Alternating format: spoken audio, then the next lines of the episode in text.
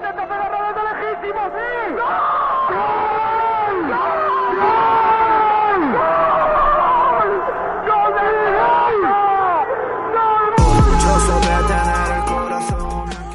Hola a todos, bienvenidos a una nueva semana Nobleza y Valor, una semana en la que ha habido muchos cambios y en la que estamos aquí para hablar de todos ellos. Una semana en la, que el Real Zaragoza perdió 3-1 en Riazor, con mucha polémica además, así que vamos a tratar temas muy variados en este nuevo programa, el número 26 de Nobleza y Valor. Es miércoles, soy Luis Vallejo y como he dicho, esto es Nobleza y Valor.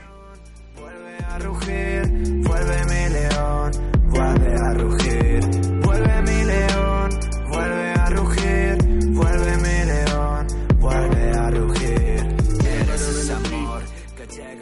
Una semana con muchos movimientos, una semana con mucho que comentar y para todo ello ya tengo conmigo a Nacho Bonilla como todas las semanas. Muy buenas Nacho. Muy buenas Luis. Y a Javier García. Muy buenas Javier. Buenos días Luis.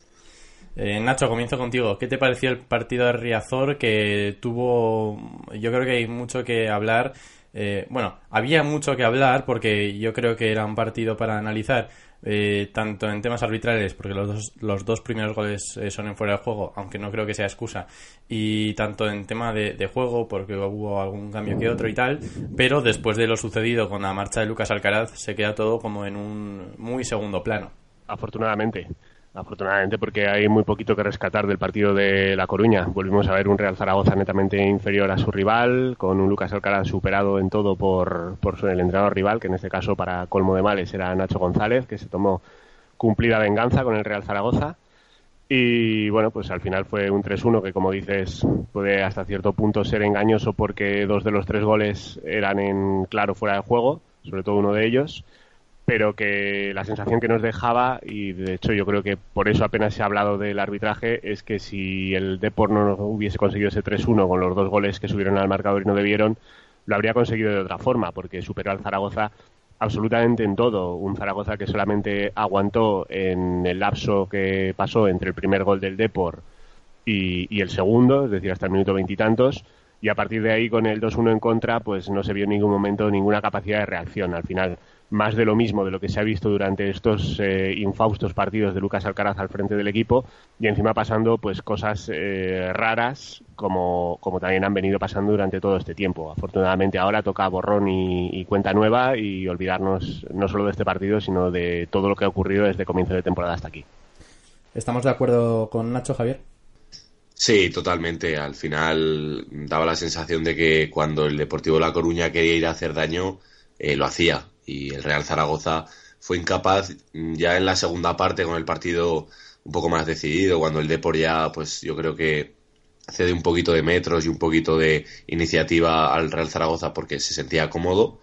Eh, aún así, el, el equipo de, de, Alcaraz no es capaz de llevar el dominio del partido, no es capaz de crear ocasiones y es, bueno, un poco lo mismo de este ciclo de ocho partidos que ha llevado al Real Zaragoza pues hasta donde está, ¿no? Creo que Lucas eh, no ha sabido dar con la tecla en ningún momento, ha ido realizando muchas variaciones partido tras partido, tanto del sistema como de los nombres, y al final las poquitas cosas que el equipo tenía buenas cuando se marchó Imanol Idiáquez, yo creo que se han ido perdiendo con el paso de los con el paso de las semanas, eh, también la confianza y al final ha quedado un Real Zaragoza que bueno le es muy difícil ganar partidos porque no sabe a lo que juega y luego además sigue teniendo errores defensivos que es lo de todas las semanas, ¿no? Que eh, concede mucho más allá de que los dos goles fueran en los dos primeros goles fueran en fuera de juego, son dos jugadas de nuevo a balón parado que, el equipo las defiende muy mal.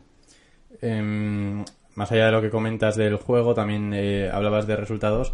Unos resultados, Javier, que con Lucas Alcaraz eh, han sido bastante nefastos. Se han conseguido 5 puntos de 24 posibles, lo cual es que aunque hubiera algo de juego que rescatar, yo creo que con un 5 de 24 eh, el 99% de los entrenadores están totalmente sentenciados.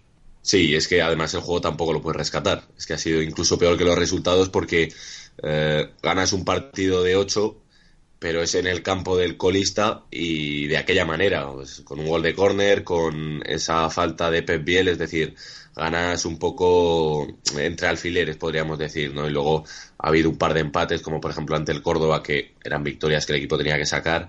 En definitiva, son eh, unos resultados muy, muy decepcionantes y que desde luego no están acorde a la plantilla y por ello el, el ciclo de Lucas Alcaraz ha sido tan corto en Zaragoza, ¿no? Han sido solo ocho partidos que podía parecer, eh, bueno, pues eh, demasiado rápido, ¿no? Ese cese, pero es que el equipo estaba completamente a la deriva y ya ves, cada vez iba peor. O sea, lo que tenía construido un poco con Idiáquez, por mucho que lo quisiéramos echar, eh, cada vez se ha ido perdiendo y el equipo, cuando estaba en una situación mala, ha ido a peor. Así que se ha convertido en algo insostenible y por ello lo, hemos visto que eh, en estos últimos días eh, el Consejo del Real Zaragoza ha decidido prescindir de, Lucas. Mm, Nacho, no sé, ha habido muchos, o sea, con Lucas Alcaraz desde su llegada ha habido cambios en cada partido de jugadores, de sistemas. Eh, sé que es una pregunta complicada, pero no sé cuáles crees que han sido tú, para ti las claves de que Lucas no haya funcionado en el Real Zaragoza, más allá de que cuando llegara la situación no fuera la ideal entre los puntos, el juego que como dice eh, Javier eh, no era el mejor con Idiáquez, pero eh, había cosas rescatables. Y por otra parte, también los, lesionados que ha ido teniendo, que los que arrastraba ya de, de Idiáquez y los que se han ido sumando semana tras semana al momento en el que estaba Lucas, porque unos se recuperaban y otros caían. Bueno, yo creo que el mayor problema de Lucas, dentro que, como dices, pues la situación del equipo para cogerlo ya no era la ideal después del paso de Idiáquez es que no ha sabido transmitir a la plantilla qué es lo que quería. Yo creo que Lucas Alcaraz, él mismo, ha estado muy perdido desde el primer momento que llegó a Zaragoza. Si no, tenemos todas las semanas eh, cambios de sistema. Al principio le reprochábamos que no había tocado nada, que seguía una línea continuista. Luego, cuando lo tocó, se ganó el partido en, en, Tarragona, pero como decía antes Javier, ha sido un auténtico espejismo porque el partido se ganó como se ganó y contra el equipo que se ganó. Luego tampoco ha funcionado los cinco centrales. En el penúltimo partido los cambia porque no funcionan, pero en el último los vuelve a poner. Yo creo que él no ha sabido explicar su, su mensaje, el mensaje que quería hacer llegar a la plantilla y que todos estos bandazos que ha ido dando, tanto de cambios tácticos como de cambios de jugadores, han hecho que, que los propios futbolistas estuvieran cada vez más perdidos una de las cosas que le reprochábamos durante todas estas semanas es la pérdida de identidad del equipo. Si tú ves la plantilla, o mejor dicho, el once inicial con el que apareció el Zaragoza en el campo de Riazor, a mí me resulta absolutamente irreconocible un equipo donde sus jugadores claves son gente como Nieto, como Pep Biel, como Guti, como Marwal, jugadores que en el mejor de los casos tienen que ser complementos, alguno de ellos con muy poquita experiencia y a los que les está matando el hecho de jugar 90 minutos cada partido y de la forma que lo están jugando. Eh, lo primero que hay que hacer a partir de ahora es que ese Real Zaragoza vuelva a ser un equipo reconocible. Yo creo que cuando las cosas van mal, el que lleva los galones es el que tiene que jugar, esté bien, esté mal o esté regular. Y yo creo que Víctor Fernández lo primero que tiene que hacer es devolver ese identidad al Zaragoza y que los jugadores buenos vayan al campo, que los jugadores importantes vayan al campo, que los jugadores con carisma sean los que, los que cojan la manija del equipo y a partir de ahí hay que crecer. Ese es para mí lo que Lucas no entendió en ningún momento. Yo creo que no entendió en ningún momento dónde estaba, por otra parte, ni entendió al Real Zaragoza, ni entendió la ciudad, ni entendió la situación, ni conocía la plantilla. Han sido eh, tantas, eh, tanta acumulación de diferentes cosas lo que ha habido con Lucas Alcaraz que ahora lo primero de todo es devolver la normalidad. Antes de entrar en el tema que vamos a que más tiempo va a ocupar en el programa de hoy, como es obvio, que es el de Víctor Fernández, eh, te quería preguntar a ti, Nacho, porque ayer vimos la rueda de prensa de Víctor Fernández en la que también habló Lalo Arantegui y hubo un tema que me sorprendió, que fue el de Jorge Pomos. Habló de su renovación y Lalo cerró el tema, lo zanjó diciendo que el que quiera estar aquí estará y el que no, no. Además de añadir una frase sobre las posibilidades económicas del club, que son muy justas, cosa que, ya todos sabemos, ¿no? En parte. Eh, te quiero preguntar a, qué te sonaron esas palabras porque eh, no, no, yo creo que la afición no se quedó muy, muy tranquila como con ese, no sé si tono o, forma en la que las dijo Lalo de que igual hay algún problema que otro en la renovación de Pombo. Bueno, yo dentro de que creo que hay que desdramatizar estas cosas, porque al final el fútbol es fútbol y cuando un jugador tiene una oferta de otro equipo, probablemente de mayor categoría, en el caso de Jorge Pombo, es lógico que, quiera aprovecharla. Aquí al final el, ciclo vital de un futbolista como profesional es de pocos años y por tanto pues los romanticismos están muy bien, pero en el año 2019 que vamos a entrar lo son menos, tal y como está el fútbol. Pero dentro de, esta desdramatización que creo que hay que hacer, a mí me parece absolutamente inoportuno el momento que eligió la Larantegui para hacer estas declaraciones. Me parece que no era el momento, era el día en que llegaba Víctor Fernández, que había que presentar el entrenador, que había que ilusionar a la afición con, los cambios. Pero bueno, fue un dardo envenenado, o más que un dardo, una puñalada en el bajo vientre, lo que le pegó a Jorge Pombo, que no venía a cuento y que pues ya veremos qué consecuencias tiene. Obviamente lo que está claro después de esto es que la renovación del jugador por el Real Zaragoza va a estar muy complicada si es Lara Arantegui quien tiene que ocuparse de ella. Si es otra persona, pues entonces eh, igual no es tan complicada, ya veremos con el paso del tiempo. yo desconozco cuánto está pidiendo Jorge Pombo, pero eh, realmente es que a mí se me hace muy difícil equilibrar cuánto sería lo justo, porque teniendo un nombre en la plantilla como Álvaro Vázquez, que, a ver, no es que esté destacando especialmente para mal dentro de todo el equipo, porque están todos en, a un nivel bastante mediocre, pero que no está jugando en absoluto bien y que está cobrando 600.000 euros del Real Zaragoza, eh, es muy complicado equilibrar una balanza de esta manera.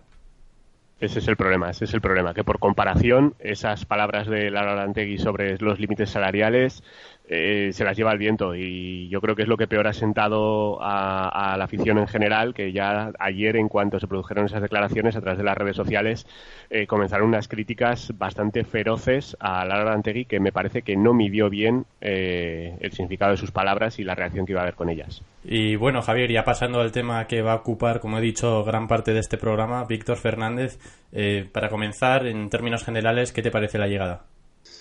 Bueno, no sé si pegaré de inocente, pero a mí desde luego que me ilusiona mucho. Digo pecar de inocente porque al final estamos como estamos y tampoco estamos para ilusionarnos mucho, pero eh, yo creo que la llegada de una de las figuras más importantes de la historia del Real Zaragoza nos tiene que, ilusionar, aunque sea un poco, ¿no? Eh, la única duda que me deja un poco Víctor Fernández es que lleva tres, cuatro años eh, sin entrenar tres o cuatro años inactivo en los que él mismo dijo que no iba a volver a entrenar, que no es lo mismo que estar sin entrenar, pero con la, con la convicción de que vas a volver.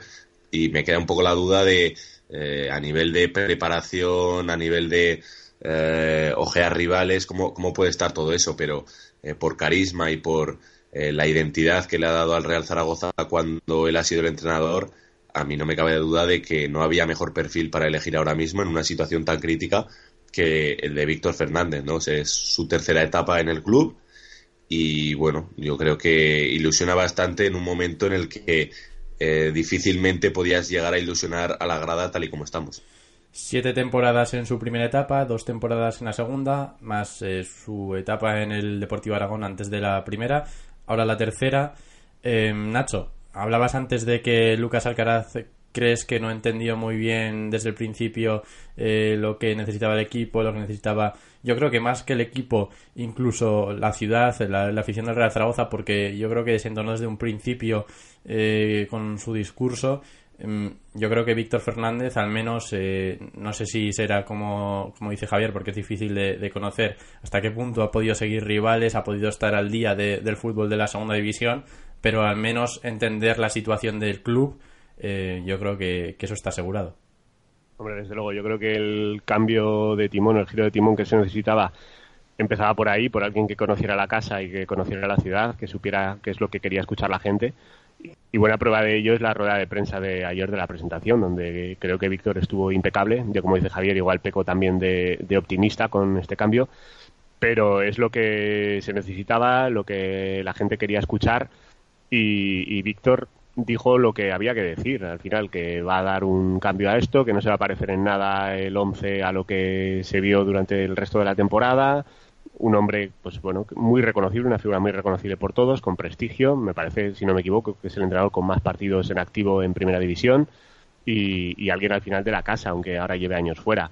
Me consta que Víctor eh, sí que ha visto la segunda división y que la conoce al dedillo en estos momentos y además también va a estar muy bien rodeado. Eh, si algo tengo claro es que Víctor Fernández no es tonto, que si Víctor ha decidido venir aquí no es para ser el enterrador del Real Zaragoza, que él tiene muy claro que el equipo se va a reforzar, que se le va a poner a su disposición lo que sea necesario y en ese sentido, pues dentro de lo que cabe, y dentro de lo que cabe, pues por la situación del equipo y porque al final las cosas de un día para otro es muy complicado que, cambien radicalmente, pues eh, yo creo que eh, su llegada eh, es un, no sé cómo decirlo, pues un soplo de aire fresco y de alegría para intentar salir de allí y, y, además pues muy importante el hecho de que esté ya aquí, de no esperar al parón navideño porque el partido ante el Extremadura es pues como la final de la Recopa en estos momentos para Víctor. Hay que ganarla sí o sí para terminar la el año 2018 a ser posible fuera de, de, puestos de descenso y con una sensación diferente, porque la sensación que teníamos en los últimos partidos con Lucas Alcaraz era de un equipo totalmente muerto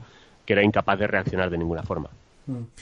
Eh, iba a comentar justo las palabras que, has mencionado, Nacho. Te lo paso a ti, Javier, porque ayer Víctor dijo que iba a cambiar muchas cosas y en lo primero que iba a ser era el once titular. Mm, no sé qué futbolistas crees tú que pueden entrar que, hasta ahora, o por lo menos en esta etapa de esta etapa de Lucas Alcaraz, eh, estaban siendo más suplentes que otra cosa. Eh, añado también que, por ejemplo, cuando anunciaron en Instagram que Lucas Alcaraz dejaba de ser entrenador, hay un tal James Ifekeme que le dio a me gusta a la foto. Eh, yo creo que, y no sé si estás de acuerdo, uno de los nombres que pueden volver a entrar al 11, mm, creo y debería ser James por el nivel que mostró esta temporada, porque eh, en mi opinión ha, habido muy pocos jugadores que habían llegado hasta ese punto, aunque solo fue el inicio y después con esa lesión se, se frenó todo. Pero no sé, aparte de James, que creo que coincidirás, que otros nombres pueden ir entrando en el 11 de, de Víctor. Pues es que conforme me lo preguntaba lo estaba pensando y tampoco sé muy bien qué decirte porque no sabría decirte quién era titular y quién era suplente con Lucas Alcaraz, porque al final en cada partido había tres, cuatro cambios y yo creo que todos han ido teniendo sus oportunidades, pero eh, lo que sí que podemos esperar de Víctor Fernández, como además ha comentado antes Nacho, es que él siempre se ha caracterizado por ser un entrenador que pone a los buenos. Esto antes se decía mucho, ¿no? De que había pues entrenadores más tácticos y otros entrenadores que intentaban apostar por los jugadores de calidad. Ahora se dice menos, pero eh, podríamos eh, resumirlo un poco así, ¿no? Con Víctor van a jugar los buenos, van a jugar eh, los jugadores de mejor pie, de más calidad y seguramente no vamos a volver a ver esa línea de tres centrales o cinco defensas, como queramos llamarla, que al Real Zaragoza al final tampoco le, le ha dado nada positivo, ¿no? Entonces, yo espero un equipo ofensivo, un equipo protagonista y fíjate, si me dices de apuesta personal, pues eh, quizá eh, ver a los tres de arriba, a Álvaro, a Margual y a Pombo, pues no me sorprendería nada en absoluto verlos eh, en el siguiente partido en la Romareda ante el, ante el Extremadura. Pero ya digo, es una un poco una apuesta personal y lo que sí que creo es que Víctor va a apostar por jugadores de talento y jugadores de perfil ofensivo hablamos de nombres, pasando a, un posible sistema, Nacho, no sé qué opciones barajas tú que pueda usar Víctor, teniendo en cuenta que esto ya lo analizaremos en profundidad la semana que viene cuando ya tengamos eh, un partido sobre el que poder basar nuestras opiniones. Bueno, ya dijo el propio Víctor en la rueda de prensa que del Víctor Fernández de, de los 90 que lleva al Zaragoza al Víctor Fernández de ahora ha habido una evolución y que por tanto no esperemos ver lo mismo. También desde entonces ha habido una evolución en el fútbol, eh, ha habido una evolución en la plantilla del Real Zaragoza y en su situación. Lamentablemente, posiblemente todos estos puntos a peor desde ese momento. Pero, como decía Javier, obviamente no vamos a volver a ver la defensa de 5, afortunadamente. Víctor va a jugar con 4 atrás, eso seguro y siguiendo un poco pues lo que le hemos podido ver en etapas anteriores y en equipos anteriores, yo no descartaría pues una línea de tres con, en el centro del campo con un pivote y dos interiores y luego algo que a él le gusta, pero que vamos a ver si encuentra los jugadores necesarios para, para plantear aquí, es esos dos extremos que en vez de abrir el campo hacia afuera tienden a, irse hacia el interior y un delantero. Yo creo que es ese 4-3-2-1 más o menos el, esquema que podemos eh, ver. Pero bueno, eh, es pronto para saberlo porque yo creo que Víctor lo tiene ya claro, porque conoce la plantilla, porque ha visto al Zaragoza y vamos a ver si encuentra jugadores para jugar así o hay que hacer algún retoque. Como, joder, yo es que me estoy refiriendo mucho a la rueda de prensa de ayer porque creo que fue muy buena. Igual, efectivamente, me estoy pasando de optimista. Pero también dijo aquello de que eh, tres centrales, cinco defensas, el rombo o el cuadrado. Ya veremos cómo jugamos. Pero vamos a ver qué, qué jugadores hay porque también es un equipo que ha tenido muchísimas bajas a lo largo de la temporada y misteriosamente en el primer día que llega Víctor Fernández ya tienes a dos, como son Ares Muñoz y Papu, que se apuntan para jugar el sábado. Veremos también qué pasa con Oliver Buff. Eh, al final, cuando las cosas eh, cambian, eh, pues todo mejora. Y al final, ese me gusta de James Bequeme a la salida de Lucas Alcaraz puede ser muy sintomático, ¿no? De que algo no funcionaba dentro del vestuario. Y si las cosas en el vestuario empiezan a funcionar mejor, funcionarán mejor en el campo. Entonces yo creo que va a haber muchos cambios porque va a haber jugadores que va a poner con los que no contaba Lucas Alcaraz. Eh, estoy pensando yo, aparte de Jens Isbequeme, sobre todo en Alberto Zapater, que estoy convencido de que va a ser la prolongación de Víctor en el campo. Y va a haber otros jugadores que estaban de baja y que misteriosamente o no tan misteriosamente van a estar listos para jugar este, este mismo fin de semana. Ha comentado Nacho lo del vestuario, hemos hablado de, cómo podría ser una alineación y, el sistema de, de Víctor. Pasando al tema de vestuario, Javier, yo no sé si lo manejará bien o no, si sabrás eh, manejar bien la situación o no dentro de, ese vestuario que eh, es imposible conocer en este momento en qué eh, punto exacto se encuentra, ¿no? Aunque hay síntomas que nos lo pueden ir dejando más o menos claro, como lo de Pombo hace unas semanas, lo de James hace, bueno, ayer mismo. Em, pero lo que sí está claro es que Víctor tiene experiencia, porque estamos hablando de, más allá de todo lo que he comentado de temporadas en el Real Zaragoza, Pasó por el Tenerife un año, por el Celta de Vigo unos cuatro creo que fueron. Eh, ahora hablo de memoria, creo que también estuvo Betis, Porto, eh, Gante y bueno, la última etapa en el Deportivo de La Coruña que fueron unos cuatro, eh, bueno, no, la última etapa en el Deportivo de La Coruña que fue un año y después estos cuatro años que, no ha estado entrenando, pero sí que ha estado, si no me equivoco, corrígeme Nacho que tú sabrás, en la cantera del Real Madrid, ¿no? Sí, ha estado ahí dirigiendo la cantera del Real Madrid, pero ya hace tiempo que, salió de allí y está viviendo tranquilamente y viendo fútbol entre Galicia y Zaragoza. Mm. Eh, con todo esto comentado Javier, eh, no sé si lo sabrá manejar o no, pero experiencia en situaciones de, todo tipo, porque ha tenido equipos eh, más buenos y menos buenos y otros buenos pero que no funcionaron, la, la tienes, la podemos dar por hecho. Sí, y al final el carisma que tiene Víctor Fernández, yo creo que no lo tenía Lucas Alcaraz, que por otra parte, no lo hemos comentado antes, pero yo creo que el entrenador granadino tampoco ha terminado nunca de llegarle al vestuario, ¿no? Entonces, eh, de momento, Víctor lo que sí que tiene asegurado es a, a, la gente de la casa, es decir, a Guti, Pombo, Lasure, Zapater, compañía, la llegada de Víctor Fernández mm, les tiene que eh, poner, pero vamos, eh, como una moto, que, creo, ¿no? Entonces, ya a la mitad de la plantilla, solo con esa llegada, yo creo que les, les, va a, a, llenar. Y el resto, yo creo que conociendo lo que ha sido Víctor Fernández, lo que la gente le quiere, lo que representa para la afición del Real Zaragoza, lo más lógico es que, es que al menos tenga el vestuario unido y, con confianza, ¿no?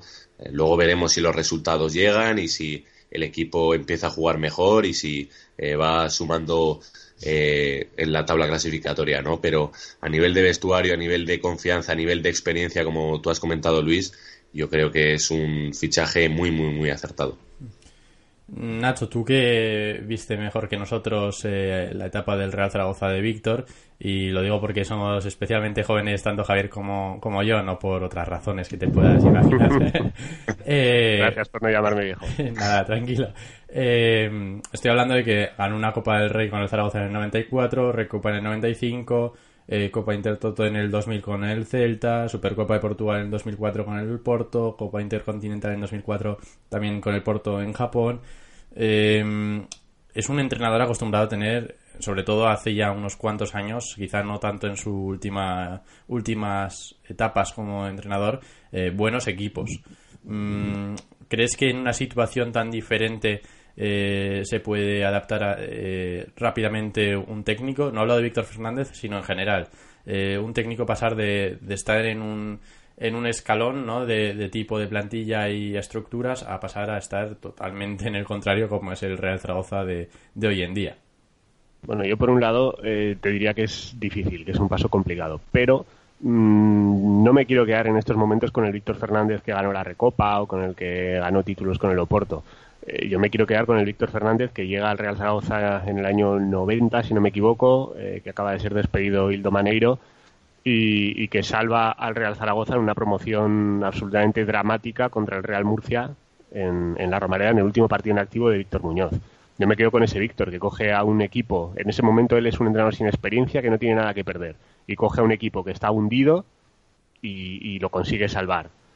Ahora mismo Víctor Fernández es un entrenador que no es que pase de estar en la élite a, lo más bajo con el Zaragoza, es un entrenador que lleva años eh, sin estar activo, que viene a su casa, que no tiene nada que perder tampoco, igual que en esa primera etapa, y que va a coger un equipo con problemas y al que va a intentar sacar de ahí abajo. Y ahora mismo, eh, en una categoría que aunque este Real Zaragoza, pues posiblemente, bueno, posiblemente no, seguro, es inferior al Zaragoza que cogió en el año 90, porque estaba en primera división, también significa que esta categoría en la que está ahora tiene menos nivel que la primera división de entonces. Entonces yo me quedo con ese Víctor, con el Víctor que no tiene nada que perder, que viene a su casa y que viene a ayudar y a sacar esto de aquí. Entonces, para mí, no creo que tenga ningún problema. Además, una cosa que no hemos comentado y que me parece importante es con quién viene rodeado, porque viene de la mano con José Luis Rodríguez Loreto, delantero que fue del equipo de la Recopa, eh, con experiencia en la tercera división aragonesa y que ha realizado un gran trabajo a lo largo de los últimos años en el Brea últimamente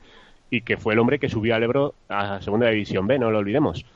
Y que va a estar ahí como segundo suyo, pero que creo que va a tener mucha importancia en el día a día del Real Zaragoza y que en muchas ocasiones me imagino que va a ser la persona que va a estar ahí a pie de campo al lado de los jugadores. Para mí es un fichaje también importante el de José Luis Loreto. Veremos si próximamente en Aragón Deportivo, en Nobleza y Valor, podemos tener a Víctor o a Loreto y así conocer mejor eh, cómo buscan plantear su trabajo en el Real Zaragoza. Y ya para cerrar, Javier, eh, yo creo que sí que podemos afirmar que Víctor Fernández va a ser el tercer y último entrenador del Real Zaragoza esta temporada, porque peor de lo que se estaba haciendo no puede ser o creo yo que, no puede ser, no sé si estás de acuerdo, Javier. Así que. Debería. ojalá. Así que yo creo que además siendo de la casa, con lo que tenemos y con lo que somos, o se cae con Víctor o nos salvamos con Víctor. Sí, porque como tengamos que traer otro nuevo entrenador, igual tenemos que cerrar, tenemos que bajar el telón y cerrar también nobleza y valor, porque ya sería desesperante que en una temporada necesitáramos cuatro entrenadores para reflotar esto. Yo creo que eh, Víctor Fernández, eh, si va todo como parece que puede ir, eh, creo que va a mejorar al equipo y que, bueno, ya no le vas a pedir playoff porque se ha quedado todo muy lejos, ¿no? Pero que nos consigamos salvar y logramos, pues, salvar una temporada que pintaba muy mal, pues yo creo que es lo que firmamos todos y, y, lo que, bueno, yo creo que va a terminar pasando, ¿no? Que el Real Zaragoza con Víctor, pues coja un poquito de estabilidad y que pues bueno, esté ahí en esa media tabla que tantos años nos ha eh, penado, pero que visto lo visto, esta temporada se recibiría con bastante, de forma bastante buena. Bueno, pues lo vamos a dejar aquí. Muchísimas gracias, Javier, por estar una semana más. Nos vemos la que viene y ojalá sea con buenas noticias, porque con tanto cambio yo creo que algo bueno nos espera, seguro. Sí, hay ganas porque además es una final, como comentaba antes Nacho, así que estaremos muy pendientes el sábado de que pone Víctor Fernández sobre el campo y cómo juegan los, los jugadores que elija. Y muchas gracias también a ti, Nacho. Hablamos la próxima semana y analizaremos todo lo sucedido en el encuentro contra el Extremadura en la Romareda. Mira, esta semana te digo yo que estoy convencido de que vamos a celebrar la, Navidad con un nobleza y valor navideño, hablando de los tres puntos conseguidos contra la Extremadura y de que acabamos el 2018 fuera de los puestos de descenso. No lo dije con Lucas Alcaraz, pero con Víctor me la voy a jugar, entrenador nuevo, victoria asegurada. sí, señor. Un saludo, Luis. Un saludo. Así que aquí lo dejamos, un programa más de nobleza y valor, el número 26, ya prácticamente en Navidades. Así que ojalá logre el Real Zaragoza la victoria ante el Extremadura en el primer partido de Víctor, eh, Víctor Muñoz, iba a decir yo. Víctor Fernández es su tercera etapa como entrenador del Real Zaragoza y nos escuchamos y hablamos con todos ustedes la próxima semana aquí de nuevo en Nobleza y Valor. Y toda vuelve a rugir.